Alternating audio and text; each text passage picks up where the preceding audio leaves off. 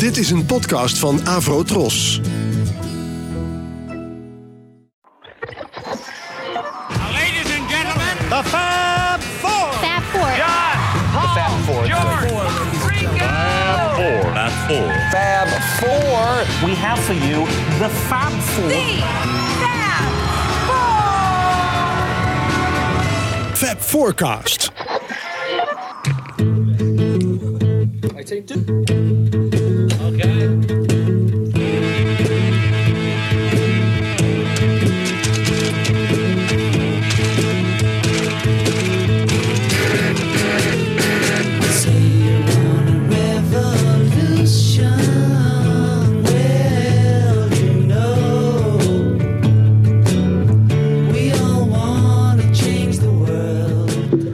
gentlemen, I'd like to just now have a few words from our recording manager, Mr. George Martin. George Matt. Martin. George Madison Martin. Here he is. George Madison, come on, George. Say a few swinging new fab words. It's been a switched on year for George too, Fab Beetle people, and we all hope you appreciate it. Here he is.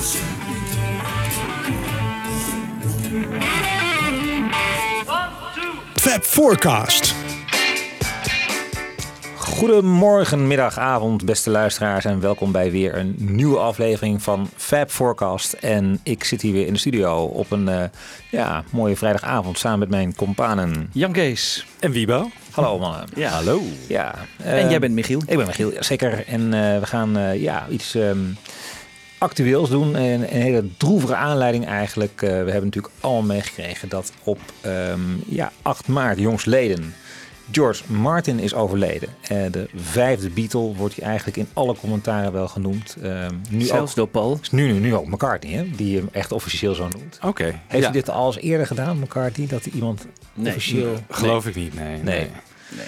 Nee, ehm, Terwijl Mark Lewis hem weer zei, ja, dat vijfde Beatle was een onzin en zo. Ja, had hij is- op de BBC-radio gezegd. ja, Ja, Ja. maar als McCartney het zegt, dan mogen we het toch wel geloven. Ja, en nou ja, we gaan, we gaan in deze show zien en horen dat hij eigenlijk wel als, als het meest in aanmerking komt voor die, voor die titel. Ook al vind je het onzin.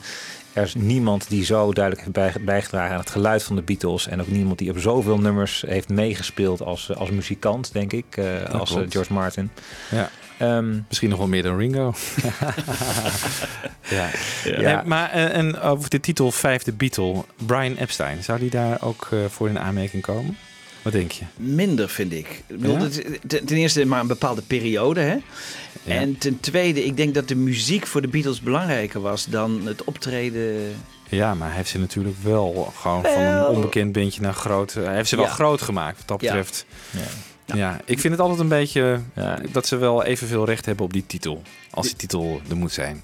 De zesde Ja. Beatle? De vraag is van, zouden de Beatles ook zo ver zijn gekomen als Epstein er niet was? Hè? Ja. eh, Ja. dat, Ja. Dat En- geloof ik niet. Nee, nee, denk je? Nou, Ja, dat weet ik niet. ik Ik denk- wil, er zijn meer eh, van dat soort mensen. Misschien waren er niet heel veel, maar ik denk dat iemand anders dat ook nog wel eventueel had gekund. Maar wat George Martin heeft gedaan, Ja. denk ik niet. Nou, dat is vrij uniek, Ja. inderdaad. Ja. En het was ook uniek omdat George Martin eigenlijk de, binnen, binnen heel Engeland de meest vooruitstrevende producer was. Ook even van die tijd. Dat was toch een beetje een eh, beroep voor wat oudere mannen. En eh, eh, hij kwam als jonkie. Hij was 24 toen hij in 1950 bij EMI aan de slag ging. Ongelooflijk. Net eh, vers uit de Tweede Wereldoorlog, waar hij dan ook nog even gediend heeft. Ehm, maar en, en 29 als hij de leiding neemt van, van Parlophone eh, binnen EMI. Ik geloof niet dat het een heel groot succes werd, toch? Wel, die 50 jaar. Ik bedoel, hij heeft wel veel gedaan, maar het was, waren niet... eh, Of dat de leukste, of het altijd even leuk was, daar weet ik niet. Nee, ik heb Nee. Eh, nog wel even het boekje nageslagen. ah, het boekje, pardon. eh, Tune In, de, de grote biografie van, van Mark Lewison. En hij, eh, hij zegt daar ook in van, nou ja, het was allereerst ontzettend schamel betaald werk. Ja. Het was echt, eh, je, als producer stond je echt onderaan de salarisladder.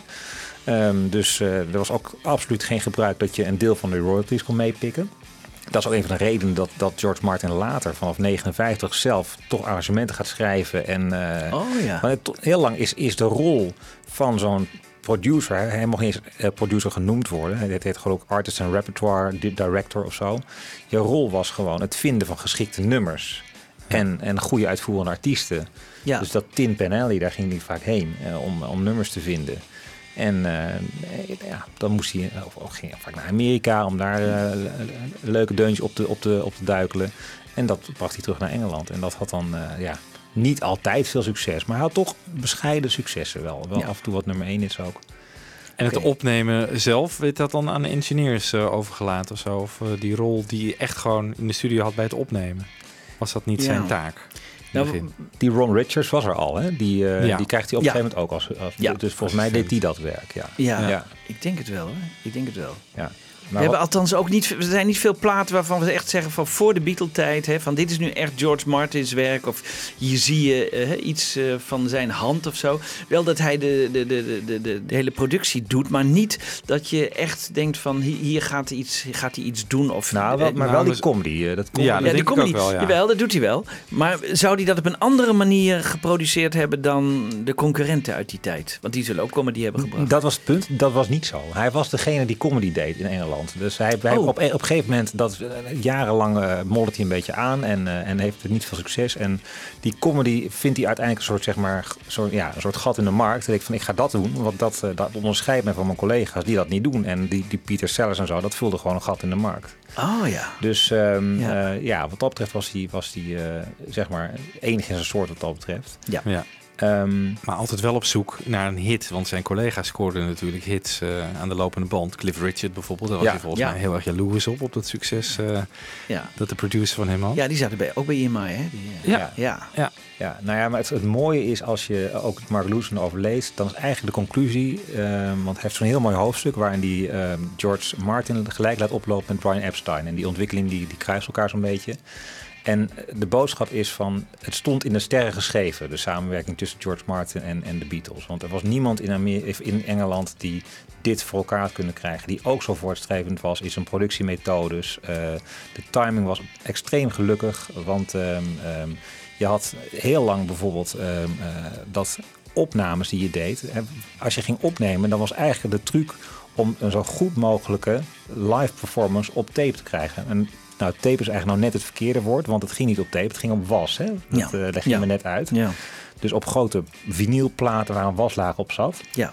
Dus dat was gewoon één op één. Dus je nam het op en het kwam op die wasplaat. En dat was de master Ja. eigenlijk. Ja, en vanaf halverwege jaren 50 of misschien eind jaren 50 eh, komt er een transitie waarin ze dat op tape gaan zetten. En tape is zeg maar meer een intermediair, zeg maar. En, Maar daar kan je ook mee gaan goochelen. Dus dan kan je op een gegeven moment overdubs gaan doen. En daar, daar raakt Martin dus vertrouwd mee vanaf eind, jaren 50. En dat gaat hij natuurlijk in de jaren 60 enorm veel uitbuiten. Dus eh, daar profiteren de Beatles van. Ja. Maar nog allemaal maar, op twee sporen. Hè? En eigenlijk Ja. nog niet eens stereo, maar eh, alleen bedoeld om later nog iets te kunnen mixen. Maar Ja, dat, eh, dat hij met, met, met dat ene spoor dus eigenlijk ook al heel veel kon doen. Hè? Want Ja. hij ging al, al knippen en, en, en dubben en daar weer iets aan toevoegen. Dus dat is wel grappig. Dat bracht hij Ja. erin. Nou, Ja. we- gaan eigenlijk verschillende eh, thema's belichten. We, we concentreren ons even op het werk van George Martin in zijn Beatles-tijd. Want eh, ja, op deze termijn een show voorbereiden, dat was eh, ook geen kattenpis. En we beperken ons even ook om onszelf tegen, tegen onszelf in bescherming te nemen tot, eh, tot de Beatles-tijd. Wel een paar kleine dingetjes waarin hij ook als arrangeur voor McCartney bijvoorbeeld optreedt. Omdat het gewoon zo dicht tegen de Beatles aanleunt. Maar verder, ehm, eh, ja, een aantal zaken. We gaan natuurlijk zijn strijkersarrangementen bekijken, zijn blazersarrangementen, zijn experimenten in de studio in termen van overdubs. En ehm beginnen is met ehm, het Revolution. Hè. Dat was ontzettend mooi trouwens om dit te horen. De blazers eh, arrangement. Ja, dat was wel zo'n blazer op een gegeven moment. Pam, pam, pam, pam. Opeens zo'n Ja. toon. Ja, Maar dat, Ja. dat geeft, als je dat in het nummer hoort, wel een heel erg mooi eh, effect. ja. Daar was hij heel knap in, hè? Daar was hij Ja. heel knap in. Ja, hoe zou je dat omschrijven, hoe hij arrangeert? Ik vind het altijd zo mooi, netjes en melodieus en Ja. echt mooi altijd Ja. gewoon. Ja. Schoonheid heeft het. Ja, Je snapt wel dat zeg maar, binnen de Beatles de samenwerking met McCartney het meest vloeiend is. Ja. Het meest soepel is. Dat Ja. snap je. De- dat is echt heel goed eh, te volgen. Ja. En Ja. Dat, dat hij van alle Beatles alleen maar met McCartney samenwerkt, dat kan ik ook tot grote hoogte wel volgen. Natuurlijk. De, de New Yorker die, hè, die schreef eh, deze week eh, prachtig. He arranged the energy of the youth with the wisdom of the ages. It made a beautiful sound. En dat is eigenlijk wat het, wat het is. Hè? Dus Ja. eh, the energy of the youth hè? Ja. en eh, with the wisdom of the ages. Hè? En, en die combinatie, dat is echt die Beatles Ja. en dan George Martin met die wisdom. Vond ik heel mooi gezegd. Goed, ja. Ja, hij wist die energie wel goed te pakken. Dat was in eerste instantie natuurlijk ook zijn bedoeling, hè? om gewoon eh, de performance op tape te krijgen. Ja. En zeker in die eerste dagen, dan zitten er nog wel een aantal dingetjes die niet helemaal goed gespeeld zijn, maar die dan toch op de tape laat. eh, Ja. Zoals bijvoorbeeld bij I'll Get You. Eh, daar zingen ze John en Paul op een gegeven moment eh, iets anders. En eh, dat laat hij dan gewoon staan. Well, there's gonna be a time when I'm gonna change your mind. So you might as well resign yourself to me. Je? Ja. Ja, mooi hè? Ja. Misschien ook wel onder tijdsdruk hoor, dat, dat, gewoon, eh, dit, eh, dat ze het lieten staan. Ja. Dat zou ook kunnen, maar Ja. de performance was gewoon goed van het nummer. Ja. Ja. Dus ja, dit kleine detail. Ja. Ja. Wie luistert er over 50 jaar nog naar? Ja. Hebben ze toen natuurlijk ook gedacht. Hè? Ja, Maar het zit heel vaak in Beatles nummers, valt me ook op, dat, dat het net een kleine variatie, hè? She wordt dan you of Ja. eh, he of weet, weet ik veel te klein. En daar gaat het vaak, met name bij Lennon, gaat het net even Ja. mis. eh. Dat is op die take van This Boy ook heel mooi. Ja. die Ja. op Anthology staat. ja. Ja, Ja. Das Boy. Is mooi. Ja. Ja, is leuk. ja. Overigens, ehm, hoe hoorden jullie het nieuws? Ehm, ja, van Michiel. Ja, Michiel ik, eh, heel ja, vroeg ik- op natuurlijk. ja, die die ik- mailde mij. ik Ja, Ik ook. checkte mijn mail Ik volgens mij. checkte mijn mail ook. Ja. En zeg, hier moeten we wat aan doen. Ja. Toen dacht ik, wat is het? Eh, En toen zag ik in één keer George Martin. Ja, ik zag het op Facebook. Ik zat lag soms in bed even mijn telefoon te bekijken. Er zijn mensen die geen telefoon niet naast hun bed hebben liggen. Maar goed, dat weten mensen dan ook. Ik, ik heb daar niet zo'n probleem mee. Nee. Eh, en ik kijk op Facebook en ik zie het bij eh, het bericht van Sean Lennon. Die heeft het als eerste volgens mij eh, zo'n beetje opgepikt. Ehm, en Ja, Ringo was het was. Ringo, ja. Oh, dat is ja. eigenlijk verschrikkelijk, hè? Dus die Ringo en, en Paul McCartney en, eh, en Yoko en, en Olivia, die zijn dus als eerste eh, ingelicht. Oh, ja. En er was de bedoeling dat daarna de familie met een officieel statement zou komen, hè? Met, met, met een persverklaring. Maar Ringo heeft dat ogenblikkelijk zitten twitteren. En toen was het de hele wereld rond, ja. Ja. Ja. Dat, dat, ja, ik weet niet of dat nou ja, zo klopt. En dan is. krijg je natuurlijk die, die, die ruis die je nu had. Van ja, het is niet bevestigd. Ja. Hè? We weten Ja. het alleen nog maar van, ja, Ja. van wat, wat, wat. Want volgens mij is er al eerder een keer eh, op social media een overlijdensbericht van George Martin geweest. Oh. Dat een hoax was. Dus was, ik zag ook een aantal dingen op Facebook. Ik checkte het daarna meteen ook even. Eh, dat mensen zeiden, nou, don't believe this, it's Oh, ja. hoax. Oh ja. Ja, Maar ja, nu goed. is hij 90. Ik weet wel dat eh, George Martin ooit nog bekend heeft gemaakt dat eh, George Harrison terminaal Klopt, was. Hè? ja. En dat heeft hij toen daarna wel proberen met de mantel de liefde te bedekken. Maar dat, dat, dat vond ik dan nog wel hem. eh, ja, dat vergeven we hem nog wel. Maar ik vind dit van Ringo vond ik niet zo netjes. Ik vond Ringo's tweet ook niet zo heel erg. Nee. Nee. Het was Nee. heel oppervlakkig. Ik, ik kan hem niet reproduceren, maar iets van Ja. eh, thank you George, ja, peace, and love. Ja. Ja, nou, dat, dat, dat kan toch niet in met, met zo. Wel, wel een leuk videootje heeft hij gemaakt. Van Ja. drie minuten. Een Ja. soort eh, exclusieve compilatievideo. Die is weer heel mooi. Ja. Die is heel mooi. En, Ja. ik, en ik vond de schriftelijke reactie van McCartney ook heel mooi. Ja, heel, maar die, daar kan echt niks bij. Dat was zo mooi. Ja, Zo mooi. Ja, Niks ik denk wel dat die al geschreven was, want die was wel op hele korte termijn eh, zo mooi. Ik bedoel, eh, die, die, maar dat, dat, dat, hij heeft natuurlijk gedacht, ik ga niet weer de fout in, zoals met John Ja. Lennon. Hij doet het sindsdien echt eh, heel goed Ja, hij eigenlijk. doet het eigenlijk heel goed. Maar dit was de allermooiste die hij tot nu toe heeft uitgebracht. Ja. Hij heeft ook wel eens bij andere wat, wat woorden aan anderen gewijd, maar dit was wel de aller, allermooiste. Hey mannen, we hebben op Facebook ook een, eh, een oproep geplaatst en gevraagd van wat zijn jullie favoriete fragmenten nou eh, die je zou willen laten horen in een show als deze over, om de rol van George Martin te illustreren. Ehm, daar hebben we ook een paar dingen van meegenomen. Ja, een aantal zeer voor de hand liggende dingen komen natuurlijk ook voorbij. Eh, Yesterday, eh, het arrangement. ehm, nou, maar sommige dingen zoals Eleanor Rigby ehm, laten we ook even zitten. We gaan ons eh, eerst nog even bezighouden met zijn rol bij de vroege Beatles. Want Wiebo, je had iets gevonden over de eerste Ja. singles. Ja, precies. Ja, hij, eh, de Beatles eh, schreven bijvoorbeeld vaak liedjes die begonnen gewoon met een couplet en het refrein kwam dan eh, ergens verderop. Maar George Martin was wel degene die, die zei van je moet meteen met het refrein beginnen. Dat heeft hij bijvoorbeeld voorgesteld bij She Loves You en bij beroemd bij Can't Buy Me Love. Ja. Ik heb even kort eh, een compilatietje gemaakt van hoe eh, het zou klinken als She Loves You met het eh, couplet zou beginnen en, eh en Can Buy Me Love. Ja, het is niet heel ingewikkelde montage, maar toch. Leuk. Het geeft een beetje een beeld. You think you've lost your love? When I saw her yesterday. I buy you a diamond ring, my friend, if that makes you feel alright. Dat dus. Ja, leuk. Heel leuk. Ja, heel leuk. Maar je wordt als luisteraar natuurlijk meteen het nummer ingezogen als je het met, eh, met het refrein begint. In het Engels heb je ook een uitdrukking: eh, Don't bore us, get to the chorus. Dus heel veel nummers die stellen dat maar uit, weet je wel. En je wil gewoon meteen catchy. Hij dacht heel erg radio en in hits natuurlijk. En, eh, ja, en ook bij Please Please Me natuurlijk heeft hij voorgesteld om dat sneller te gaan spelen, omdat het commerciëler zou klinken. Ja. Ja, dat soort dingen. Zo'n rol, echt een producersrol, vervulde hij in de begindagen natuurlijk heel erg. Ja, Please Please Me natuurlijk. Eh, sowieso die hele plaat, daar is, die, is zijn hand zo duidelijk in te horen. Ehm, het was ook zijn idee om überhaupt een album op te gaan nemen. Op een gegeven moment, wat het eerste contract van de Beatles, dat ging eigenlijk alleen maar over het opnemen van een paar singles. En dan is het George Martin die zegt van nou, ik zie het wel zitten met jullie. We gaan gewoon een heel album opnemen. En dat zou dan ook een live album geweest Ja, in de zijn. cavern Ja. ja, zou die dat... Cavern, ja, dat is... En daar vraag ik me ook vanaf, dat zou wel heel, dat is natuurlijk nooit van gekomen, maar dat zou ook heel revolutionair geweest zijn. Of Ja. was het nou gebruikelijk dat van mij niet. Artiesten even een live album uitkwam? Nee, want er moest een hele wagenpark moest daar naartoe gereden worden en zo. En, en in die tijd, hè, in, in, Ja. in 62, 63, was dat nog helemaal niet zo gebruikelijk.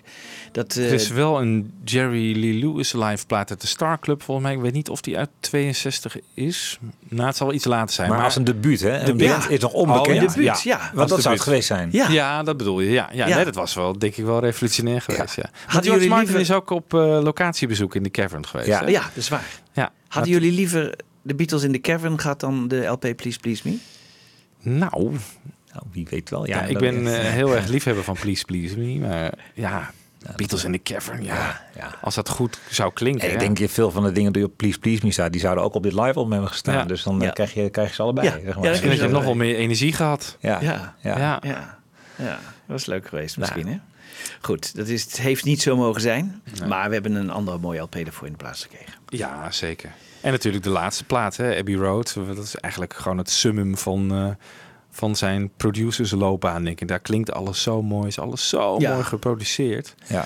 En die kant 2 eh, eh, met die medley heeft hij natuurlijk samen met McCartney lopen arrangeren. Ja. En ja, daarin is ook wel een leuk eh, illustratief voor een bepaalde producersrol. Dat je gewoon adviseert ook van, nou, dit werkt wel, dit werkt niet.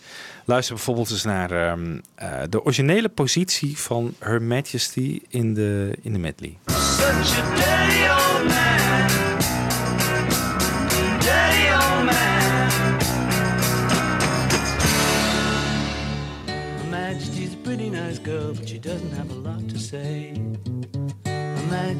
Pretty nice girl, but she changes from day to day. I wanna tell her that I love her a lot, but I gotta get a belly full of wine. My Majesty's a pretty nice girl. Someday I'm gonna make her mine. Oh yeah. Someday I'm gonna make her mine.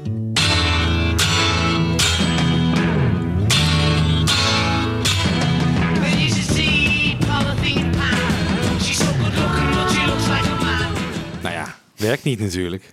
Toch? Het haalt de vaart er compleet uit. Ja, Ja. compleet. Ja. Gewoon, ja, dat is, daar zijn producers ook eh, wel voor. Om gewoon te zeggen, nee ja, dit werkt gewoon niet. Nee. En toen is het later er gewoon uitgeknipt. En aan het eind van de tape, eh, Ja, nou ja, het beroemde verhaal. Kent rest het. is history. Ja, Ja. Denk je niet ook dat de rol van McCartney en George, George Martin op dat album Abbey Road zo'n beetje gelijkwaardig zijn als het gaat om arrangementen? Kijk, natuurlijk is er iemand die het op, op eh, zeg maar de score moet uitschrijven, dat is George Martin. Maar denk je niet dat ook McCartney Ja. daar een hele grote hand heeft? Ik, ik vraag me af, hè, bijvoorbeeld bij dat nummer als Golden Slumbers en eh, You Never Give Me Your Money. eh, dat, dat, oh, in hoeverre McCartney dat heeft voorgedaan. Hè? Van zo wil ik het ongeveer hebben. Hè? Van, eh, als je zo klinkt. Hè? Want in die tijd was hij natuurlijk wel erg van groot belang. McCartney. Die, die, die, ook in die arrangementen. Dus eh, da- dat weten we eigenlijk niet. Hè? In Nee. hoeverre McCartney daar... ongetwijfeld hebben ze dat met z'n tweeën. eh, Ja. ja. McCartney die het voorzingt en Ja. George die het uitschrijft. Die het maar daar ook wel wat aan toevoegt natuurlijk. Ja, ja. Ja. Kijk, bij Lennon deed hij altijd alles zelf, eh, Martin. Maar bij eh, McCartney weet ik het niet. Nee. Daar zijn wel voorbeelden van bekend dat Mc- McCartney het gewoon helemaal heeft uitgezongen. Dus ja. Ja. ja. Hey, en van hetzelfde album Abbey Road heb jij iets met Here Comes the Sun? Nou, misschien kunnen we daar even een kort fragmentje van laten horen. Maar eh, dat vond ik zo leuk. Vorig jaar toen eh Giles Martin eh, die, die hele remix deed voor het 1 Plus album. Toen kwamen ze er niet helemaal uit bij Here Comes the Sun. En toen ontdekten ze, op een of andere manier zijn ze het gaan vergelijken met het origineel. En toen ontdekten ze dat zijn vader dat dus eh 2% sneller heeft laten lopen. En uiteindelijk in de masterfase. Dus ehm, het klonk uiteindelijk, het, heeft dus, eh, dus is 2% eh, langzamer opgenomen. Dat, dat gaat met cycles. Eh 50 cycles was normaal en 51 cycles is hij uiteindelijk naar de master toe gegaan. Nou ja, laten we dan even een klein stukje horen hoe Here Comes the Sun klinkt zoals het is opgenomen.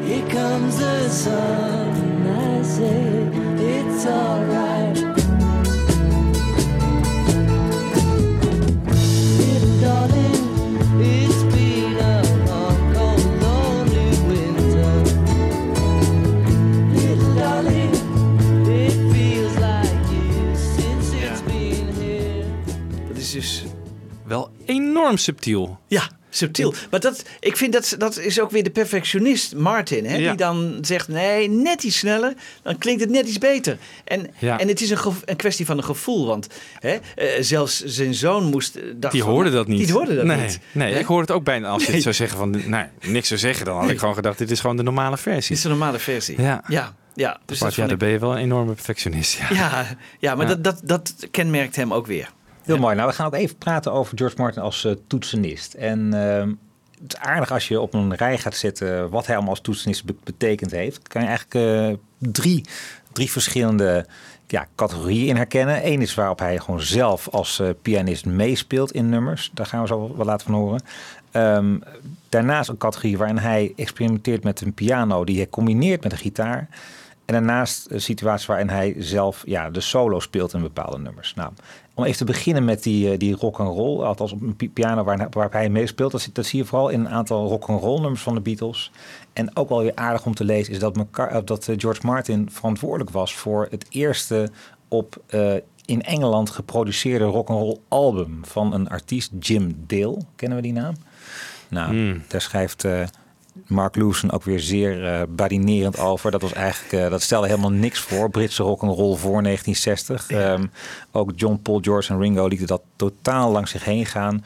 Maar in ieder geval had hij wel ook, ja, eh, het is niet zo dat hij niet open stond voor rock and roll of zo, Nee. al voordat de Beatles kwamen. Ehm, en die, die rock and roll spirit zit er toch al een beetje in. Als je hoort op die, al die rock and roll nummers. Nou, we gaan zo meteen een paar laten horen. Dus Money, Long Tall Sally, Matchbox, eh, Slow Down, rock and roll music.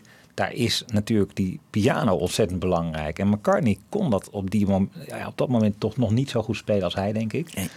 En dat laat hij allemaal over aan George Martin.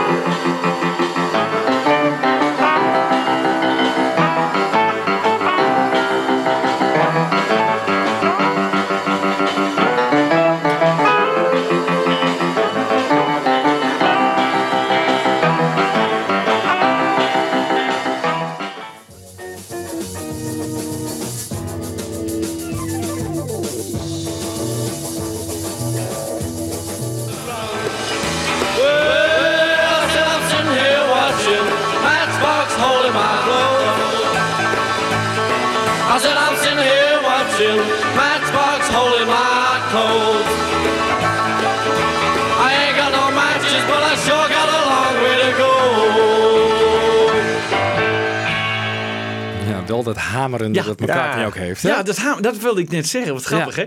McCartney zei altijd, ik herkende het pianospel van Lennon. Dat is een beetje hamerend en dat doe ik ook. En, en nu horen we het George Martin ook. Misschien hebben ze het wel van George een beetje, dat zou heel goed kunnen. Maar Paul speelde wel een beetje piano natuurlijk. Dat deed hij eh, in Hamburg eh, ook al. Ja.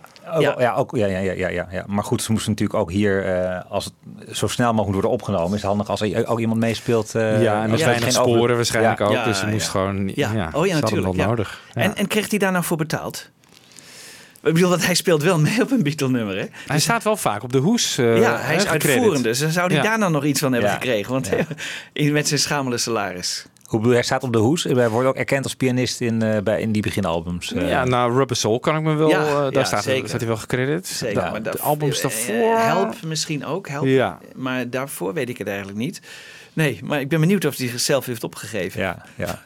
Nee, maar mooi om te horen. Echt Ja, leuk. Mooie, mooie. die, eh, Ik heb hier een paar hè, eh, natuurlijk eh, weer mixen gekozen die, die die piano een beetje naar voren halen. Ja. Maar eh, Michiel heeft het allemaal uitgezocht en die heeft het aan mij doorgegeven van dat stukje en dat wil ik allemaal horen.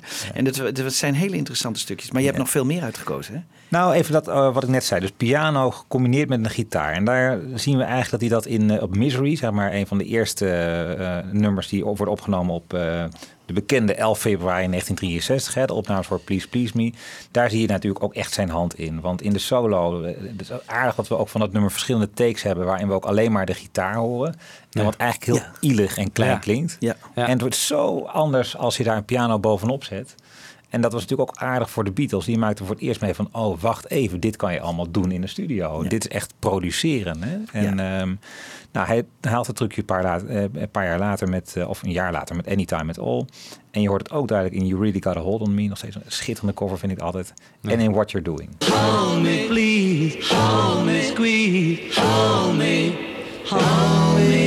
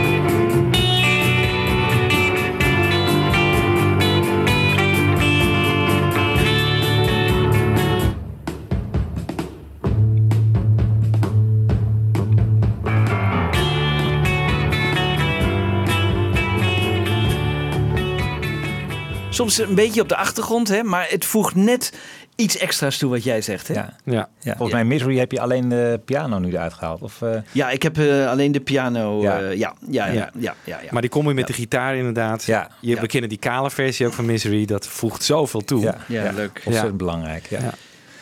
Daarnaast nog even de solo's. Want eh, nou, ook wel aardig om zijn wat rollende gitaar of eh pianostijl af en toe te horen. En nou, ik denk aan het intro van You Like Me Too Much bijvoorbeeld, maar ook in Lovely Rita.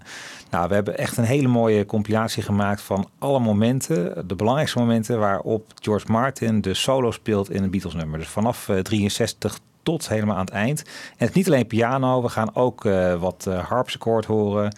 Nou, de intro Ja. van Because, dus van alles en nog wat. De, de, de, de outro van Because, maar dan eh, iets langer. En Lovely Rita op de normale snelheid, zoals hij het heeft ingespeeld. Dus dat eh, is ook wel grappig. Heel leuk.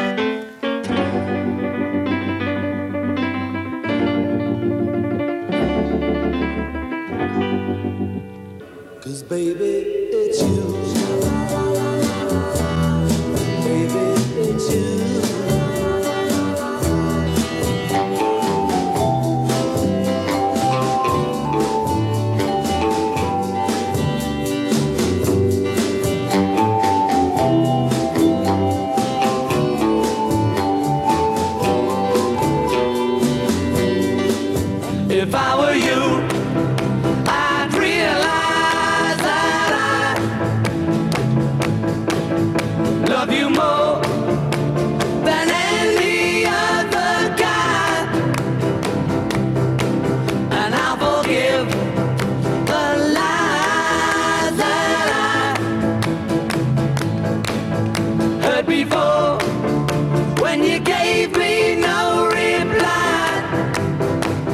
We take a walk, the sun is shining down.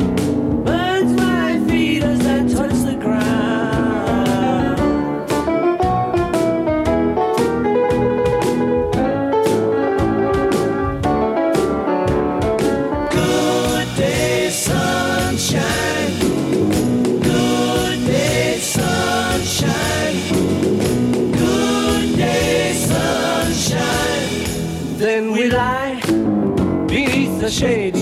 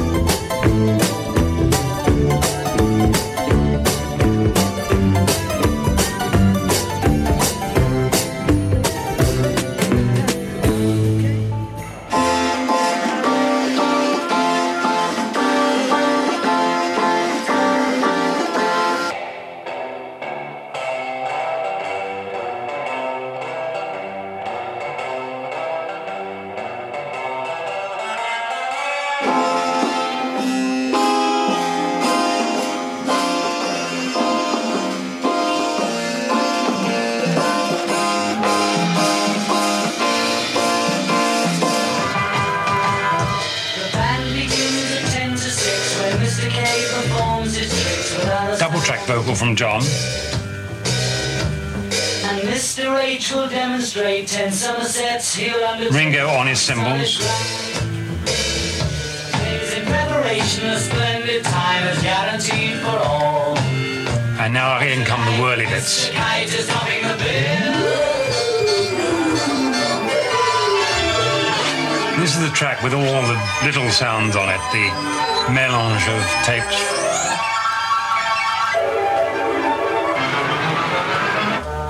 Along with that is the little tooty backing on this track, track four.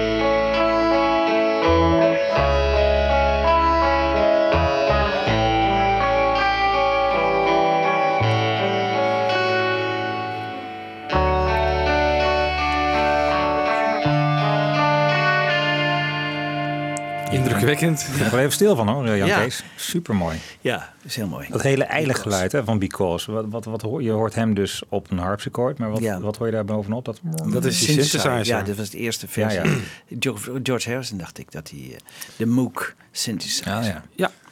Die ook op eh, Maxwell Silverhammer Ja. eh, zit. Ook, ja. En Ja. Here Comes the Sun volgens mij ook nog. En ook nog, ja. Ja. Ja. Maar ik vond dat hij dit heel indrukwekkend speelde eigenlijk. Dus ik heb Ja. hem maar iets meer tijd gegeven. hè, Van, Ja. En omdat het zo mooi is op zichzelf al. Ook heel mooi die eh, langzame Lovey Rita die erin Oh, zit. ja. ja. En, en, en, en daarna hoor je meteen Rocky Raccoon. En daar, daar Ja. kwamen we eigenlijk tot de conclusie dat moet ook versneld Dat moet zijn ook versneld zijn. Dat maar ge- dat, dat- Bijna wel, ja. Dat denk ik echt zo'n wel. barpiano Ja. ja.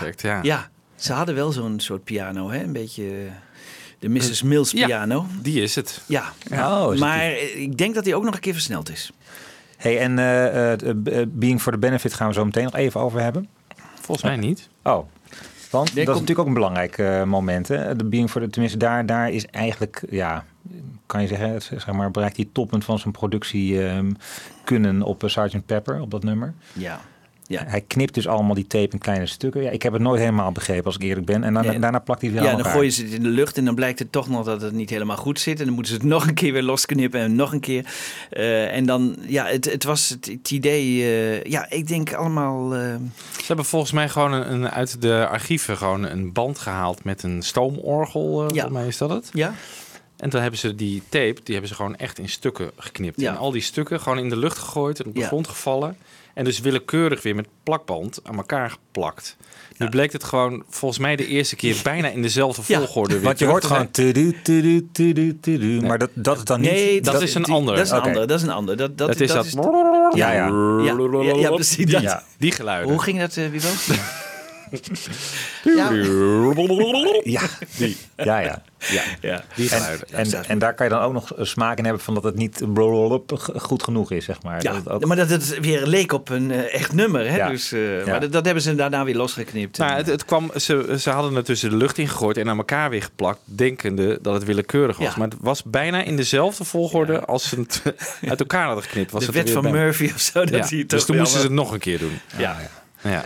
Hij Ja. en eh, Jeff Emmerich waren dat. nou, schitterend. Schitterende Ja, fragmenten. die zal ik nog eens een keer, als we Sgt. Pepper gaan behandelen, want die, die, die track hebben we ook los. Hè? En dan Ja. kunnen we het... eh, misschien moet ik hem proberen weer in stukjes te knippen en dan op de goede volgorde aan elkaar te zetten. Of we maken onze eigen versie van. Gaan we nog, ja. nog meer door elkaar. Want Ja. het zijn best grote stukken geweest volgens mij die ze geknipt hebben. ja, het zijn best grote niet, stukken. eh, nee, het is niet... Nee, Een paar nee. seconden. Nee. Ja. Nou, we gaan het over George Martin als eh, strijkersarrangeur hebben. Ehm, want daar is natuurlijk Yesterday eigenlijk het eerste moment waar hij echt, echt revolutionaire dingen doet. Hè? En de revolutionaire zit er niet zozeer in dat het violen in combinatie met popmuziek is. Dat is misschien wel eens eerder gebeurd. Ja. Maar een, een strijkkwartet, Ja. dat was gewoon niet gedaan. Nee. En dat was eigenlijk op. Tenminste, hij probeerde iets te verzinnen. waardoor McCartney overstag ging. Hè? Want die zei: Ik wil niet zo'n soort Mantovani op de achtergrond hebben. En dat, dat dus een, een heel orkest eh, was uit de boos. En toen bedacht hij: Nou, een strijkkwartet, wat vind je daarvan? Laten Ja. we het eens proberen. Want ze hebben het ook eerst geprobeerd. Hè? Ze hebben McCartney gewoon in laten zingen. En, hij- en hij zei tegen McCartney: Als het niks is, dan eh, laten we jou gewoon alleen met Ja. je gitaar eh, horen. Dus En dat, dat kunnen we natuurlijk nog steeds op Take One, eh, op de Anthology horen. Maar dat is ook een, een eigenschap die je wel meer leest in deze, deze dagen in commentaren. Zeg maar zijn tact die hij had. Ja, Hè? Want je ja, kan dan ook zeggen van we doen het zo. Precies, ja. Of eh, nou ja, goed, als jij dat dan zo graag wil, dan doe Maar wat doet hij? Hij kiest een tussenvorm. Van we gaan het gewoon doen. En als jij het niks vindt, dan heb jij het laatste woord. Ja. Zeg Ja. maar, zou dat ook... Ja, nee, goed, ik eh, zit maar even te filosoferen. Maar zou het te maken kunnen hebben... Want hij was toen net eh, zelfstandig geworden, hè? Hij was eigenlijk afhankelijk van die Beatles. Als die hadden gezegd van... George, eh, flikker op, we willen iemand anders... dan hadden ze dat kunnen doen. Maar ja, daarvoor was je dat ook al wel. Want hij heeft hun wel een zin gegeven om met eigen materiaal op single uit te dat is komen. waar, dat is Toch? waar. Dat is waar. Hij was altijd wel Ja, een beetje de, de hebt- diplomaat. Jawel, hij, hij was natuurlijk Ja. ook diplomaat vanuit zichzelf. Ja. Ja. Ik geloof niet dat hij ooit iets heeft doorgezet hè? in de Beatles-tijd. Dat hij zegt van... eh, Nee, maar het, het Behalve zelfs- sessiedrummer op Love Me Do. Dat, ja, ja, ja. Nee, dat klopt. Maar Ja. dat, dat- nou goed, daar gaan we, we gaan nog een keer over Please Please Me hebben. Ja. Nou, daar zat natuurlijk een heel verhaal achter. Want de Beatles hadden al twee opnamesessies gehad. En die waren gewoon min of meer mislukt. En dat was gewoon Ja. bij de derde keer. Het moest gewoon nu verdorie goed komen. Die single Ja. moest er komen. Ja. ja. En dan kunnen ze zich niet... Nou, en Ringo had de vorige sessie toch wat minder goede indruk gemaakt. Dus daar, daar, dat is nog wel te begrijpen. Ja. Maar ook daar was hij toch weer tactisch. Want How Do You Do It hebben ze dan... Nou, heeft hij dan, dan min of meer toch opgedragen. Van, eh, of opgedrongen van ga dat maar opnemen. Maar als ze het dan niet willen, dan is hij weer tactisch. En dan zegt hij van oké, als jullie dan wat beters hebben, dan geef ik je de ruimte. Ja. Dus, dus, en en, en Ja. dan, dan is die ruimte er ook. Ja. En ik geloof dat hij bij de dubbele witte LP liever één LP had gewild. Ja. Ja. Ik weet ook niet hoe hij bijvoorbeeld tegen Revolution nummer 9 aankeek en dat soort dingen. Hè. Ik, bedoel, ik, ik kan me niet voorstellen dat hij daar heel enthousiast over werd. Dat had vast niet op zijn 1LP-versie nee, dat van de was White vast Album niet op gestaan. zijn Nee. Gestaan. nee. Maar dan Nee. toch, ja, de Beatles waren natuurlijk op dat moment gewoon koning. Ja, dus koning. ja, Ja, ja. daar had hij niks meer tegen in te brengen. Nee. Maar bijvoorbeeld bij Abbey Road heeft hij geëist van... oké, ik wil dit doen, maar dan moet ik ook weer zo, Ja. me- zo werken met jullie Dat zoals ook. in het Ja. verleden. Ja. Zal het een pijn hebben gedaan dat iemand als John Lennon later zo eh, ja, toch Ja. neerbuigd heeft gesproken over Abbey Road en Sgt. Pepper als, als, als, als productie. Ja, platen. dat heeft hem wel pijn gedaan, geloof ik. Maar hij spreekt daarover een beetje als McCartney. En zegt hij dan, ja, later heb ik hem nog een keer gevraagd. En toen zei hij, nee, eh, in die tijd van de Playboy-interview heb ik wel meer dingen gezegd die ik niet helemaal meende. En eh, eh, nee, ik, ik, en, en, en Lennon heeft later ook wel, en dat is nu ook tijdens die dood van Martin naar voren gekomen, heeft hij ook wel positieve woorden over hem gezegd. Hè? In halverwege de jaren zeventig in, in, in, bij de BBC. Maar hij was nooit een hele grote fan van Martin, geloof ik, Lennon. Nee, want Lennon wilde natuurlijk in één keer alles op, eh, op de band hebben. Ja. En gewoon pak het moment en het Ja. is klaar. Ja. En George Martin is natuurlijk een perfectionist. Die wil eraan werken tot het Ja. perfect is. Dus ja, dat is meer McCartney's eh, kant. Ja. Dus, Le- Lennon vond die, die strijkers op eh, de kant 2 van Abbey Road ook maar niks. Die, eh, Nee. dat- dat- Nee. nee. Die, Nee. die was eigenlijk meer de man, de- nog steeds van de eh, live spelen zoals ze in beginsel bij Let It Be wilden. Ja. Gewoon, jongens, we doen iets en we, we, eh, we- die live spirit moet erin zitten. En niet eh, al te veel Nee. geproduceerd. En, en ja, dat het later ja, dat had je is. meteen in de solo carrière van John natuurlijk ook. Hè? Met Instant Karma en eh Ja. een Plastic Ja. Ono Band. Dat was gewoon puur. Ja. Terwijl Ja. Imagine daarna, dat was eigenlijk. Bijna een George Martin eh, album met al die strijkers erop, toch? Inderdaad, ja, dat was in, ja, ja. Maar Ballad of John en Yoko was ook zo'n voorbeeld. Hè? We gaan de studio in, nu schrijven we een nummer, we gaan samen en produceren. En binnen twee dagen is het klaar en eh, we gaan de markt op. Ja. Dat was En Lennon. er is een beroemd eh, etentje van Lennon en George Martin, waarin Lennon tegen George Martin zegt van, ik wil alles, alles had ik, wat we hebben opgenomen, wil ik opnieuw opnemen, want ik vind allemaal niks. Zelfs niet, zelfs Strawberry Fields. Ja, vooral Strawberry Oh ja, Fields. vooral ja. Strawberry Fields. Ja. ja. ja. Ja, dat moet hem wel pijn gedaan hebben, denk ik. Van Ja. al dat mooie werk en... Ja. dat- ja, maar ja, goed. Het is Lennon. Die Ja. is de ene dag eh, zegt hij dit en de andere dat. Hey, zullen we even een stukje Yesterday laten horen? Ja. yesterday. All my troubles seem so far away. Now it looks as though they're here to stay. Oh, I believe in yesterday. Suddenly, I'm not half the man I used to be. There's a shadow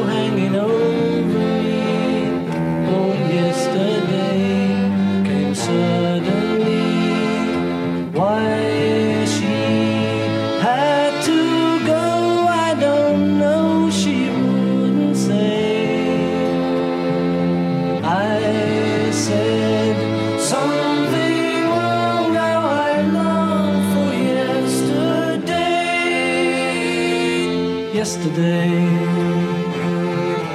Love was such an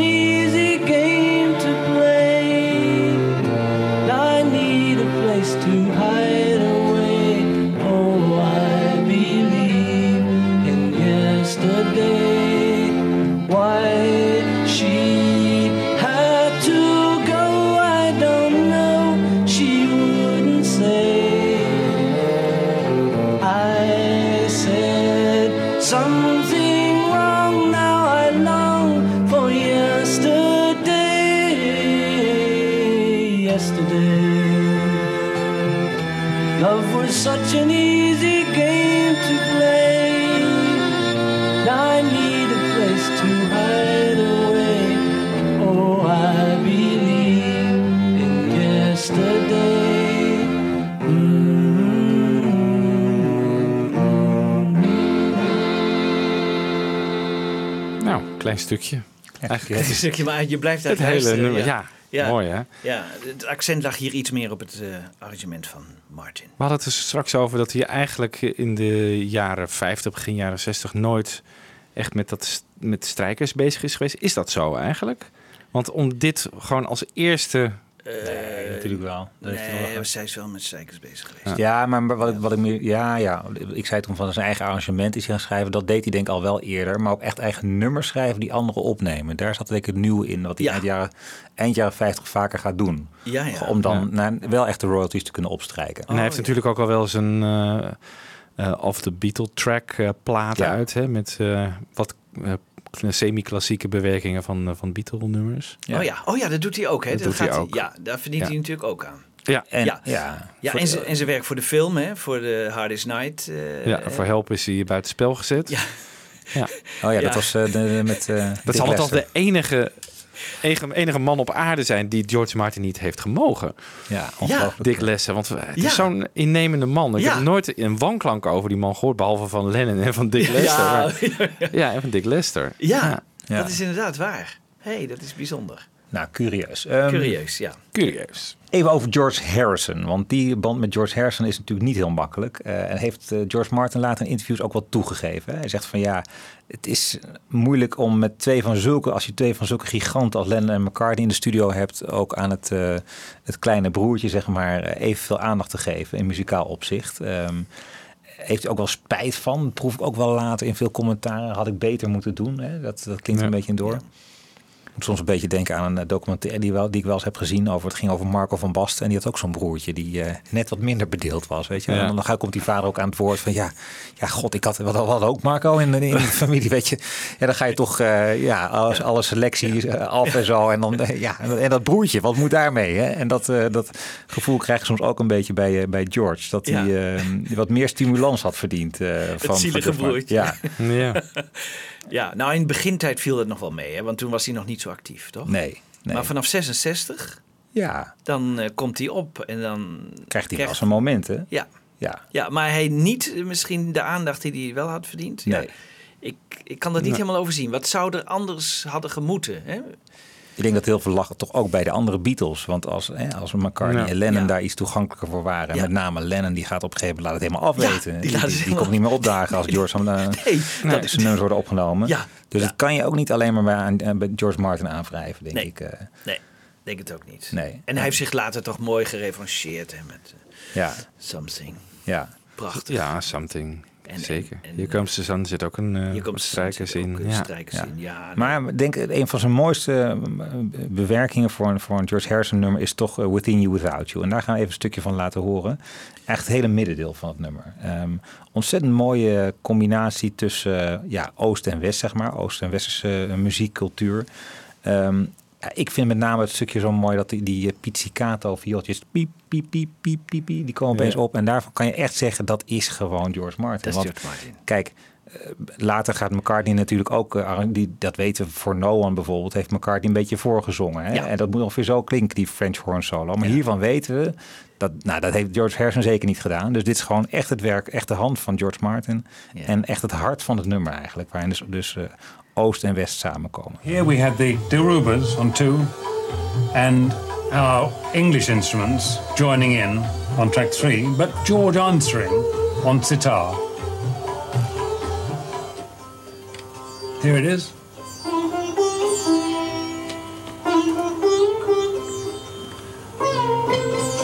And pizzicato strings accompanying him. Bit of slurpy cello. Doing the same thing as the Dilruba.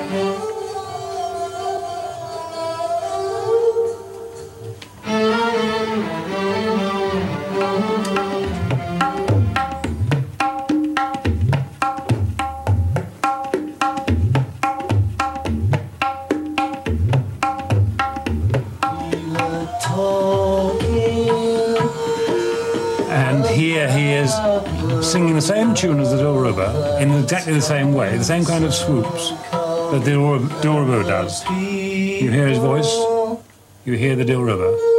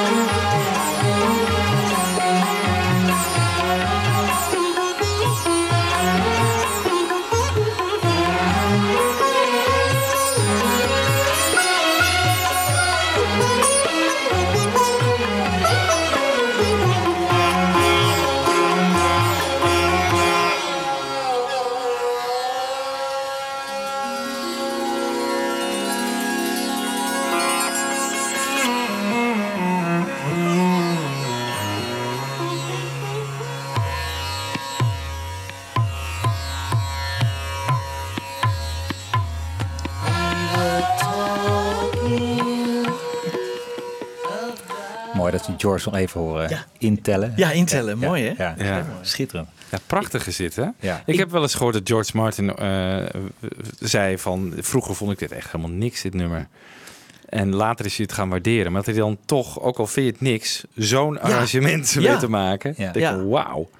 Maar ik heb Ja. dat ook hoor, dat ik het nu meer waardeer dan Ja. vroeger. Maar ik weet niet Ja. hoe het bij jullie is. Ja, Dat absoluut. is bij heel veel Beatle-fans zo. Ja? Ja. Ja, vroeger sloeg ik het gewoon over. eh, Nog met de plaat, hè? Dan Ja. ging je gewoon... het is zo mooi. Ja. Zo mooi. ja. En ik denk dat je ook ja, bij George Martin niet moet onderschatten. Hij, is natuurlijk ook producer. Dus hij moet zich uiteindelijk ook bezighouden van ja, hoe ga ik dit in het hele geheel van Sgt. Pepper inpassen? Het past eigenlijk gewoon niet. Nee. Hij zet het uiteindelijk op, eh, op het eerste nummer van kant 2. Hè? Ja. Klopt. Best een opmerkelijke plek vind ik dat. Dat is een prominente plek. Ja, is een prominente Ja, plek. Ja. Ja. Het aardige is, er is later een fragmentje nog op internet gezet van een Hans Hogendoorn, die eh de ken ik ook George Martin heeft geïnterviewd. Aan het eind komen ze te spreken over hoe hij nou zich bezighield met de, de volgordebepalingen op de plaat. En dan zegt George Martin, nou als regel heb ik het tweede nummer, op de, het, de zwakste nummers, zet ik op kant B en dan het tweede of derde nummer. Oh, Ja. Dus maar eigenlijk het uitgangspunt was altijd ook het eerste nummer van het kant 2, dat moest gewoon een heel krachtig nummer zijn. When I'm Zie- 64, ja. Ik zie wie Ja. ook. We denken gelijk van welke nummers zijn dat dan? Ja. Ja, ja, ja.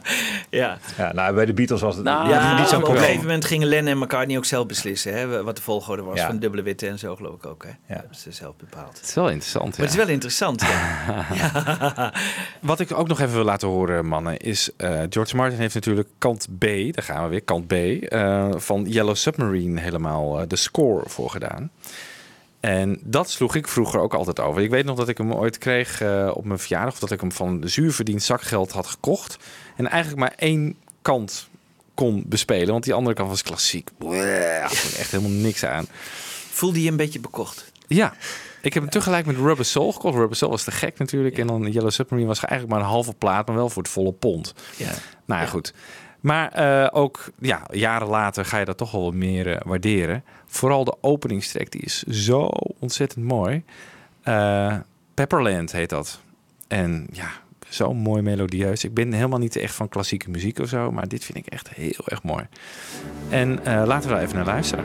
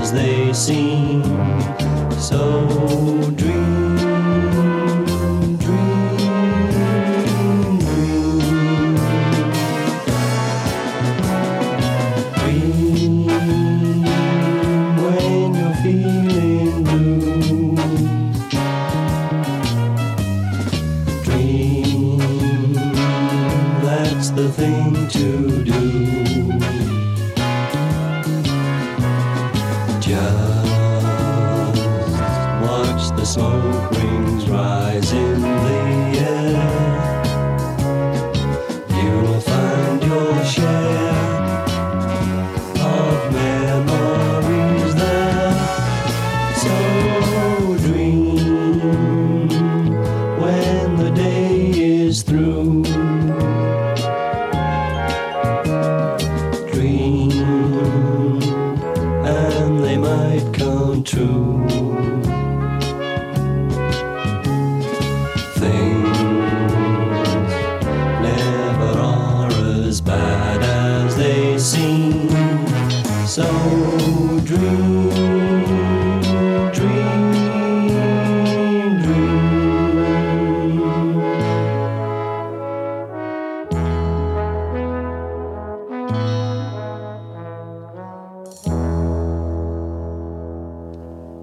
Ja, dan hoorden we zomaar even Ringo Starr.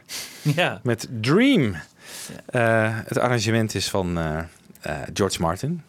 Van de plaat Sentimental Journey. Geproduceerd door George Martin. Mooi. Ja, toch mooi. Ja, en ik vond het, dat, dat, dat Pepperland, hè, dat was toch een ultieme wraak, denk ik, op Dick Lester. Ja. Want eh, hij wilde ook altijd, heb ik begrepen, eh, in zijn vroege jeugd eh, filmcomponist worden. En hij heeft ook een prachtige score geschreven voor Live and Let Die. Hè? Dus de filmmuziek geschreven, want toen moest hij het overnemen eigenlijk van John Barry. Nou, dat was geen makkelijke taak. Die had het tien jaar lang gedaan en met groot succes. En dat heeft hij toch heel goed gedaan. Hij heeft echt Ja. een, een, ook daar een wonderbaarlijke goede score geschreven. Dus dat zat hem ook in het bloed. Hij kon veel. Nou, dit eh, van eh, Ringo is natuurlijk even een beetje een introductie op wat hij eh, later in de solo-carrières van de mannen heeft betekend. En dan, ja, met Ringo heeft hij deze plaat gemaakt, maar daarna ook niet meer. Het is eigenlijk voornamelijk McCartney geweest, waarbij hij heeft gearrangeerd en geproduceerd. We kennen natuurlijk allemaal Tug of War, Pipes of Peace en Give My Regards, waarbij George Martin produceert. Eh, enige jaren geleden is ook eh, het arrangement van Uncle Albert eh, bekend geworden dat dat dus ook Ja. van George Martin is, wat eh, nooit iemand heeft geweten. Ehm, maar er zijn nog een aantal andere dingetjes in Paul's solo carrière. Live and Let Die hebben we natuurlijk. Ehm, We All Stand Together. Eh, er komen allemaal wel dingetjes eh, terug. Eh, ik heb er een aantal opgesnoord die misschien niet zo heel bekend zijn. Long as you and I are here, put it there.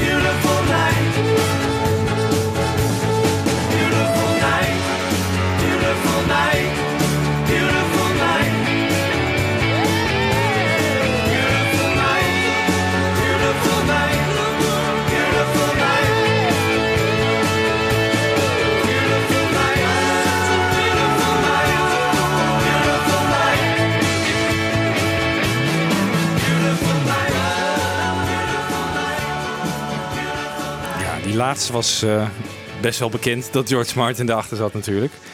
Een leuke combinatie, eh, leuke compilatie ook. Ja, ja, Ja. van Put It There eh, heb ik het eigenlijk nooit geweten. Maar dat hele kleine stukje, wat in feite de melodie van McCartney's gitaar doet, maar Ja. toch heel subtiel. Ja. Ja. De sound daarvan is heel erg George Martin. Het is ook heel erg in zijn sound of zo dat, Ja. het, dat je het hoort. Dus Ja. bijna braaf of zo soms. Maar Ja. Ja. ja, Peter van der End wilde dit op Facebook. eh, Die zei van, ja, je moet ook eens naar de solo McCartney luisteren, wat hij daarvoor betekend heeft. Dus eh, Ja, vandaar dat we dit Maar er dan- ook even in dan gaan stopten. we nog wel ook in de toekomst nog eens wat meer mee doen. Hè? Want eh, het komt nu natuurlijk maar even aan de orde. Maar kan ongetwijfeld nog, eh, kunnen we daar nog veel meer eh, mee doen. Volgens mij is McCartney ook wel beïnvloed als, eh, zeg maar, als hij, ook als hij niet George Martin inschakelt, hoor je wel iets. Ik moet bijvoorbeeld denken aan nummer Same Time Next Year, weet je wel? Ja, Dat, eh, zo'n- ja. Ja. Ook zo'n heel eh, Ja. arrangement, arrangement zitten en denken van, nou, dat had ook George Martin wel kunnen doen. Ja, Hè? dat is, dat is waar. En, en I Want En- to Come Home, dat vind ik ook aardig. Die, die late single Ja. van hem, daar zie je McCartney zelf voor het orkest dirigeren. Ja, ja. Bedoel, oh ja. dan, dan, dan bereikt hij bijna zelf het stadium dat hij het zelf ook wel... eh, Nou ja, hij heeft daarvoor natuurlijk ook Ja. al die eh, klassieke werken gemaakt. Ja. Daar, Ja. Zit, daar zit ook George Martin in. Dat moet Ja. bijna wel. ja. My Love vind ik ook een beetje in de, in de stijl van George Martin eigenlijk. Dat had hij ook kunnen doen. Ja. Ja, Vinden jullie dat als McCartney met George Martin samenwerkt in zijn solo carrière, dat daar het, het beste werk uit voortkomt? Ja, Pipes of Peace dan misschien niet, maar Tug of War. Tug of Ja, War, ja. Qua, qua productie zo clean en zo. Het zit Ja. zo goed in elkaar, dat Ja. album. Ja. ja. Ik denk, ik denk eigenlijk, ik vind over het algemeen zijn, zijn post-Beatles werk ja, va- vaak minder interessant. Maar, maar Tug of War, dat vind ik wel een hoogtepunt in zijn, eh, Ja. in zijn oeuvre. En hij blijft van George Martin gebruik maken. Hè? Eigenlijk door, door zijn hele solo carrière heen popt hij steeds wel op. Ja. Iets in, soms in meerdere maten. Produceert hij hele albums. Maar ook ja, zoals There. Dat is gewoon één klein stukje Ja. op het hele album Flowers in the Dirt. Dat is dan even George Martin. Ja. ja, dat vind ik heel leuk. Ik wist dat niet, maar het is heel leuk. Ja. Nu, nu met dat realiseren is dat heel grappig, ja. Ja. En George Martin is na Flaming Pie volgens mij ook gewoon echt gestopt met eh, actief eh, produceren. Hij heeft volgens mij nog... Kon eh, het ook niet meer, hè? Nee, hij was gewoon pensioen Doof. natuurlijk. Ja, man, dat doof. ook. Ja. Ja. Ja. Dat album heeft hij, dat, dat, dat coveralbum heeft hij nog gedaan, hè? In My Life. Ja, dat is Life. laatste. En dat heeft hij volgens mij ook voor zichzelf gezegd van nu hou Nu ik hou ik op. Ja. Nu hou ik op. En toen heeft hij nog Nou, één, één ja, keer... ja. Ja, dat, Ja. dat heb ik hier ook klaarstaan. Oké. Eh, While My Guitar Gently Weeps. Ja. Voor het Love Project. Volgens mij is dat het allerlaatste geweest. Dat denk ik ook. en dat is in 2002 A3 zoiets, toch? Ja, denk net voor, de- natuurlijk moet het iets voor die eh, première van, eh, ja, van Love zijn geweest. Ja, dus in die tijd. Ja, dat heeft hij gedaan. Zullen ja. we eens naar luisteren? Ja, leuk.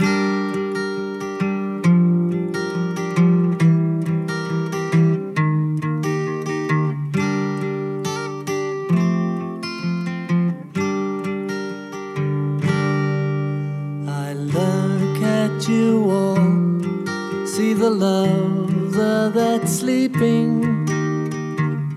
while my guitar gently weeps. I look at the floor and I see it needs sweeping. Still, my guitar gently weeps. I don't know why nobody told you how to unfold your love. I don't know how someone controlled you. They bought and sold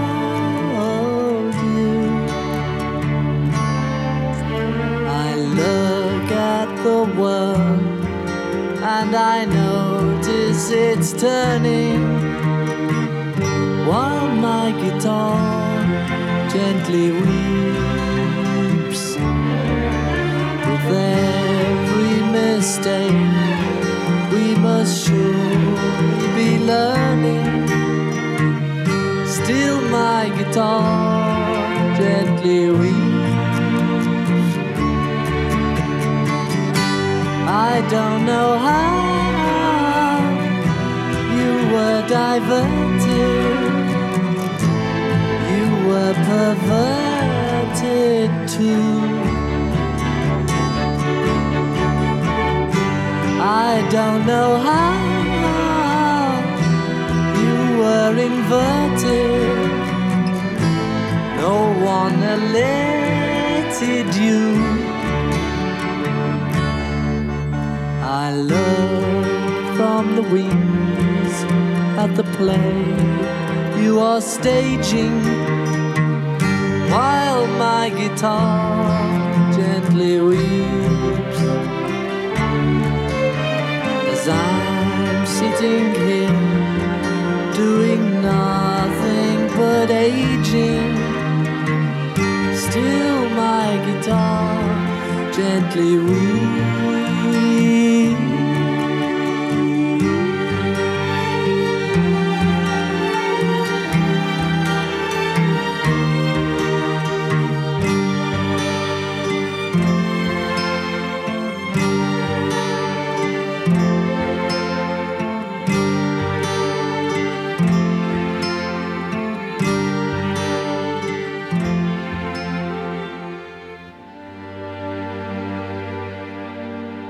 Zei Robert en Brink ook alweer over eh Well My Guitar Gently Weeps?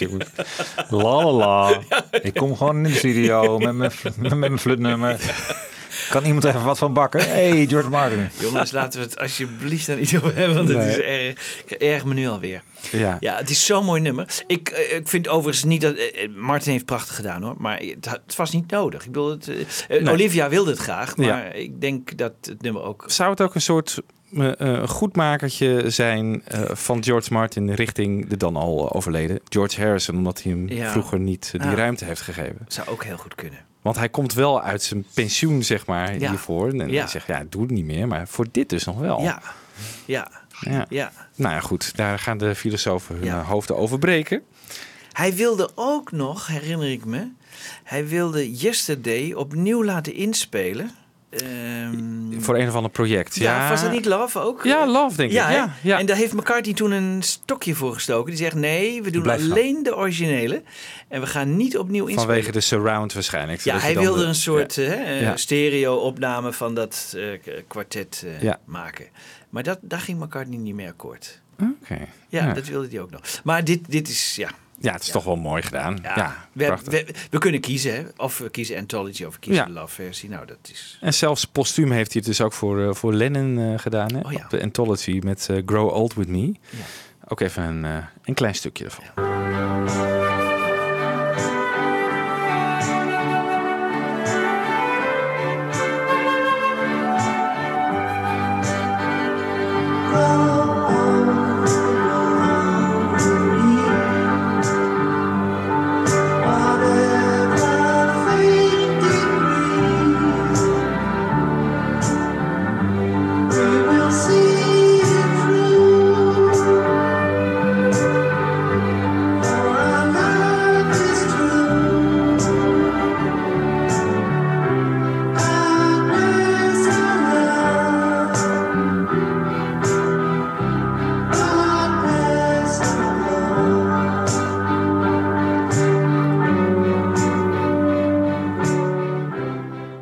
Zijn hand er ook wel weer in. Ja, jammer van die drummachine op de achtergrond. Dat kan nu heel eenvoudig. Hè? Kan je dat dat nu, eruit Kun je halen? dat eruit halen. Hè? Maar toen, hè, dit is nog helemaal niet zo heel lang geleden, was het onmogelijk. Want hij, hij is wel erg prominent aanwezig. Dit was ergens in de jaren 90, tweede helft jaren 90 volgens Ja, mij. Ja. ja, ja. Hey, ga even naar het volgende blokje, want we moeten het nog hebben over zijn eh, revolutionaire opnametechnieken.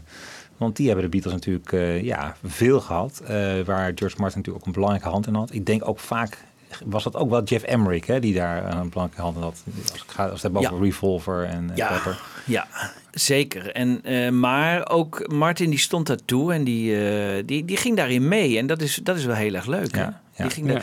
en, die, en, en toch in de begintijd eh, verzon die zelf ook dingen. Hè? Ja, want jij hebt een heel oud singeltje opgeduikeld, Wiebo. Wat, wat is dat?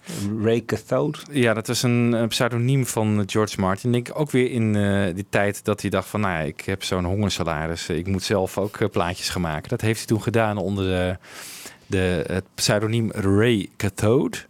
En toen heeft hij een soort ja, heel raar singeltje... met op de ene kant Time Beat en op de andere kant eh, Waltz in Orbit. Nou ja, Waltz in Orbit, dat, dat, dat klinkt bijvoorbeeld zo. Thank Ja,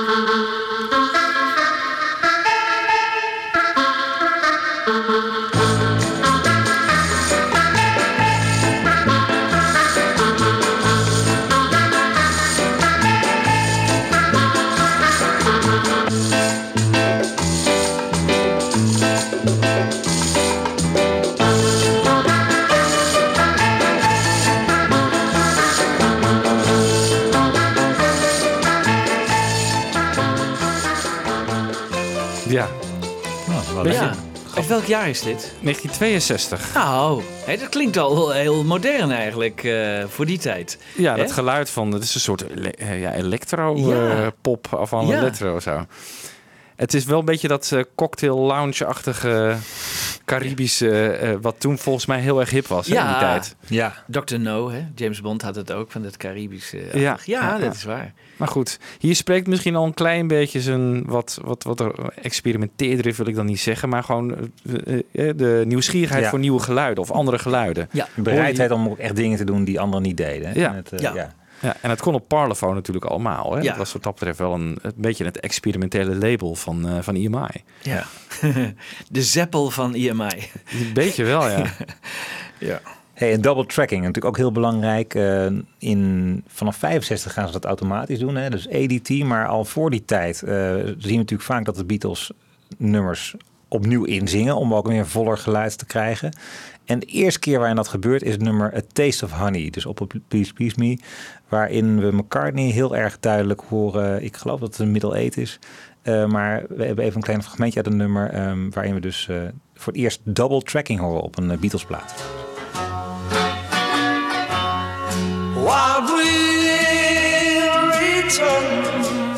Yes, I will return. I'll come back for the honey and you.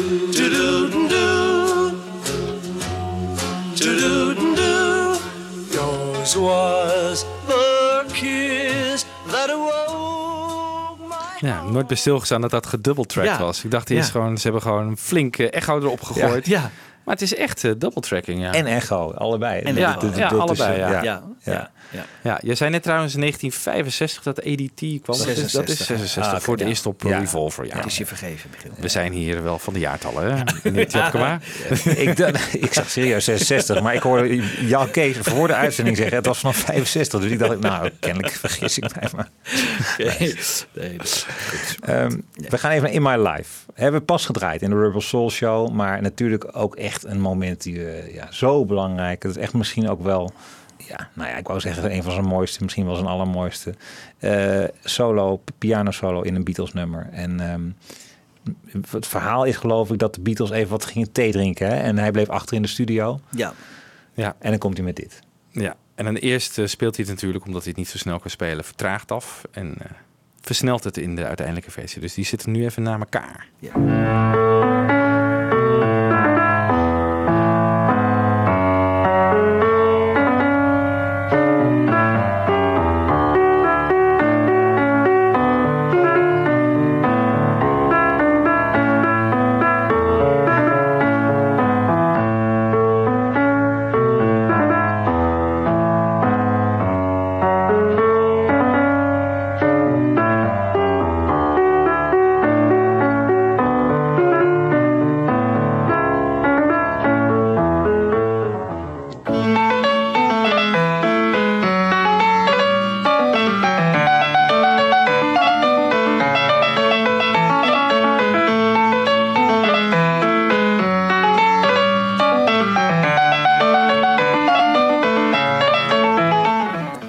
zou hier die comedy-achtergrond ook wel meespelen? Dat je gewoon ook de studio als instrument gebruikt. Dus dingen versnellen of echt beeldend kunnen zijn met, met geluid en zo. Ik denk dat die invloed van die die met de Goons en zo destijds heeft opgedaan, dat je dat hier ergens wel een beetje terug hoort. Hoe verzin dit maar eens om, om, om dit zo te doen. Ja. Dan hoor je ergens wel van, nou, volgens mij is het heel mooi als het een hoge piano solo wordt. Dan ga ik hem gewoon langzaam inspelen.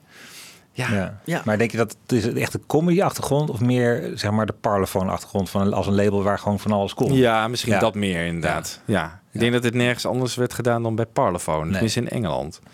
Nee. Ja, het is ja, briljant bedacht natuurlijk dit. Ja.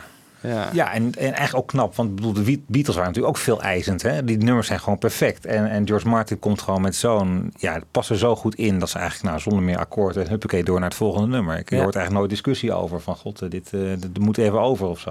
eh. Nee. nee. Ehm, I am the Walrus, Ja. zie ik staan. Ook eigenlijk zo'n zo'n arrangement wat een beetje in de stijl eigenlijk van eh, Strawberry Fields. Hè? Eh, Het wordt wel met elkaar vergeleken, die twee nummers. En eh, Martin heeft hier ook weer een prachtig arrangement. Ik geloof dat John Lennon de opdracht gaf van ik wil iets geks in dat arrangement hebben. Ik wil iets heel bijzonders. zoek maar wat. En toen is hij met die, met die Edwin Hawkins Singers of zo gekomen. En hij is met die eh, fragmenten uit eh, King Lear gekomen. Dus hij heeft zich wel daar enorm mee bemoeid. Dus het is wel iets waar eh, ook Martin weer een, de credits voor een groot gedeelte voor kan krijgen. Zeker. En hier kon hij dus gewoon de vrijheid ook pakken. Omdat McCartney dicteerde natuurlijk bijna alles wat hij moest uitschrijven. Ja, dat is waar. En hier kan hij gewoon, ja, ga maar los. Ja, ga maar los. En dan hoor Ja. je toch ook wel dat hij wat meer buiten de lijntjes gaat. Ja, en dat vind ik toch eh, ook, dat zo'n wat oudere de George Martin, dat hij toch dan ook weer die experimenten opzoekt. Vind ik erg leuk.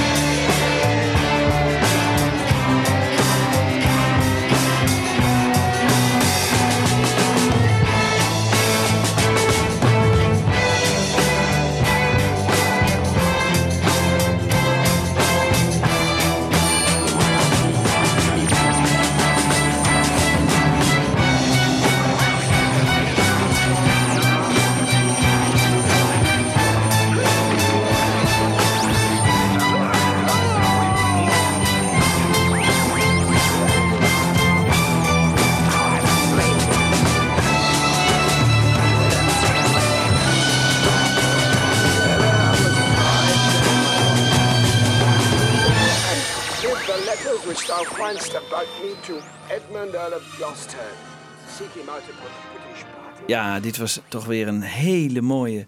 Briljant. Prachtig, hè? We zaten Ja. hier allemaal te genieten. Jij ook, Michiel. Ja. Ik eh, zag het.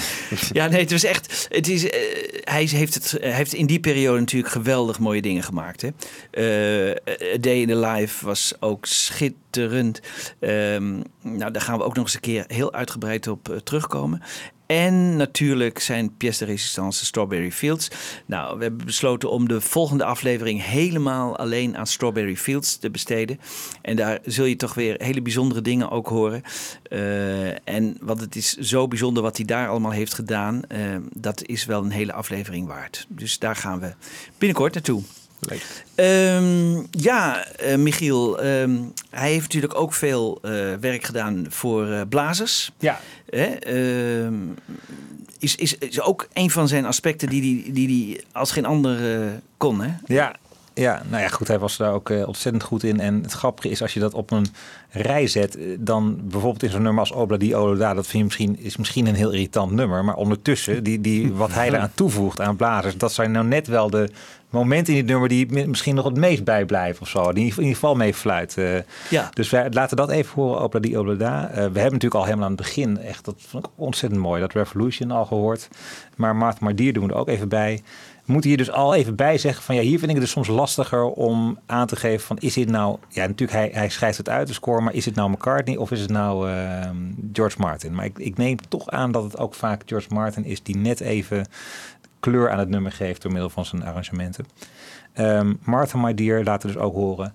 En een verzoek van Anne Hurenkamp was dat geloof ik om eh, ook de intro van Sgt. Pepper mee te nemen. Nou, daar voldoen we natuurlijk heel graag aan.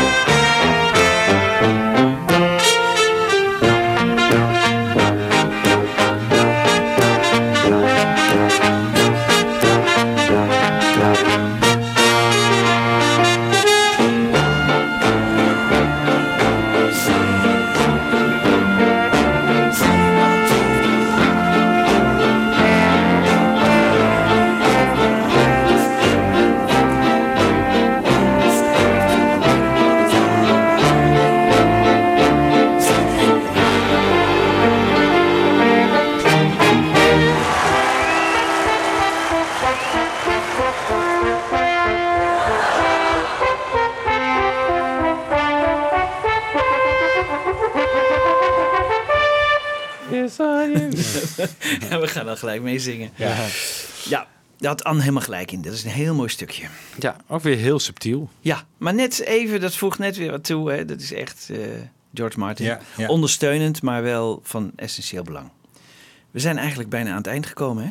Ja, nou ja, er is denk ik nog wel veel meer te melden over George Martin en zijn arrangementen. Maar dit is denk ik wel een hele mooie bloemlezing eh, Ja. eh, van zijn eh, carrière eh, met de Beatles geweest. We gaan ook wel een keer een show doen, denk ik, hè, over zijn solo eh, post-Beatles werk, zeg maar. Ja, en pre-Beatles werk. Ja. En ook pre interessant. werk. Ja, zo Ja. interessant. Ja. Want je hebt toch weer eh, leuke dingen laten horen. Ook weer van, van voor. Die Ray Cathode. En eh, die Ja. ken ik helemaal niet en dat soort dingen. Dus het- er zal ongetwijfeld meer zijn. Ook uit die eh, periode van Ja, George er is Martin. een hele mooie box, hè, produced by George Martin. Echt een 5 CD-box of zo met heel veel. Er zijn geloof ik drie Beatle-nummers op. En voor de rest is het allemaal wat hij nog meer heeft gedaan. En dat is heel veel. Ja, Dat ja want veel. wat wel grappig, ik, ik werkte dus ook voor de Roadshow Late Night tegenwoordig. Ehm, en daar heb ik deze week als tribute voor George Martin een eh, stukje gemaakt over ehm, eh, de top drie van de meest succesvolle George Martin producties, waar geen Beatle bij betrokken was. Oh ja. En had je op drie had je ehm, eh, You Never Walk Alone van Ja. Jerry and the Pacemakers. Op twee Goldfinger Ja, van Shirley ja dat is natuurlijk ook geweldig dat hij dat heeft eh, geproduceerd. hè. Waar trouwens wel eh, boze tongen beweren dat eh, John Barry daar tijdens de sessie de, de leiding nam. Jawel, die was wel heel belangrijk. Maar dan toch nog. Ik bedoel, ik bedoel hij heeft maar het, hij staat op de hoes, dus wat dat betreft. Ja, dat is ook George Martin, toch? En nummer 1 natuurlijk, Candle in the Wind, de 97 versie voor Lady Di. Ja, Dat heeft Ja. hij dan ook maar even mooi gedaan. heeft hij ook nog gedaan. En Heeft America heeft hij een aantal dingen voor gedaan. En, Ja, nou ja, heel veel. Ja, Nou, we besluiten met eh, ja, een tranentrekkertje. Hè? ja. Nou, jij noemde het net terecht het summum van zijn, zijn tijd met de Beatles, toch? Abbey Road. Hè? Ja. Ik denk, denk Ja. dat hij dat zelf ook wel zo ziet. Hè? Ja, ik Ja. geloof dat hij Abbey Road zijn mooiste. Hè? De, Sgt. Pepper zijn belangrijkste, maar Ja. Abbey Road zijn mooiste. Ja. En, en een mooiere afsluiting had hij zich natuurlijk niet kunnen wensen. Nee, precies. Ja. Anders was het toch vervelend geweest, hè? Als ze na eh, Let It Be uit elkaar waren gegaan in die periode en dat hij aan de kant was gezet, dan was het. dat- maar nu kon hij toch nog één keer zich revancheren, terugkomen. Ja. En op wat voor manier? Dat is echt ongelooflijk. Ja. Ik vind, Perfect klinkende plaat is het. ja, heel mooi. Heel mooi. Mooi gearrangeerd. Ja. Ja. Wat we laten horen is eh, Golden Slumbers en dan eh, alleen het orkest en Paul en eh, Ringo die ook nog even en George en John die nog wat eh, eraan toevoegen. Maar het is toch voornamelijk eh, George Martin. En ehm, Michiel heeft nog een kleine verrassing helemaal aan het eind in petto van Tony Visconti. Maar daar gaan we nog niet te veel over vertellen. Ehm, dus dat, dat komt na Golden Slumbers. Dus luister hem helemaal af. En eh, wij zeggen eh, tot de volgende keer. ja, en George Martin, bedankt voor het ongelooflijk vele wat je hebt betekend voor de Beatles. Ja, en je gaat nog heel, heel vaak terugkomen in Ja, deze zeker. show. Ja. Ja. Thank you, Sir George. En tot de volgende keer.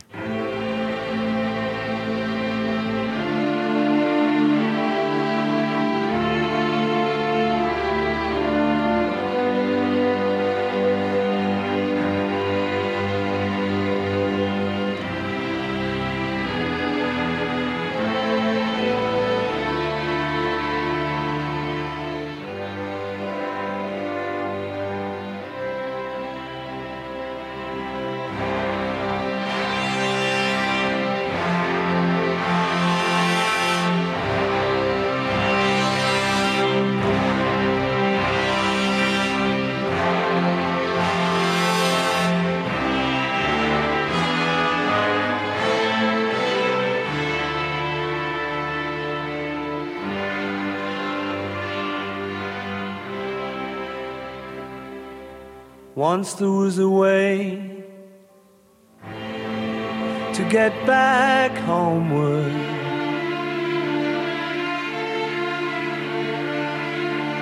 Once there was a way to get back home. Sleep, pretty darling, do not cry.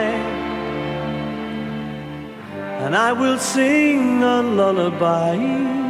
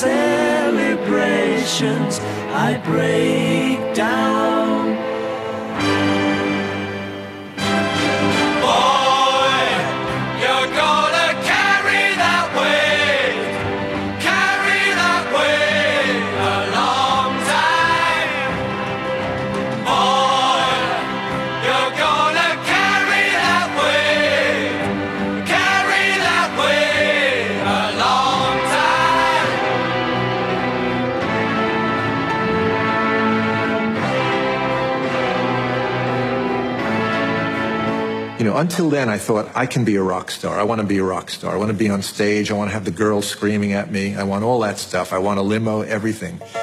But now I wanted to be George Martin.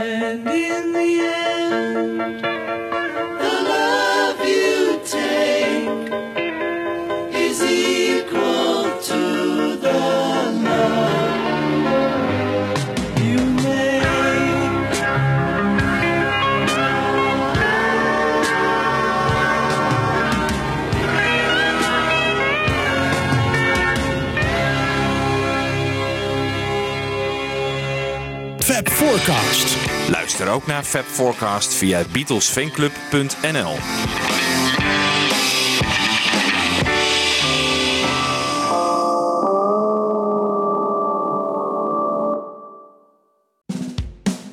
Dit was een podcast van Avro Tros. Wij maken tientallen podcasts per week. Van klassiek tot pop, van actueel tot archief, van reguliere radioshows tot speciaal voor podcast gemaakte programma's. Kijk voor meer podcasts op avrotros.nl.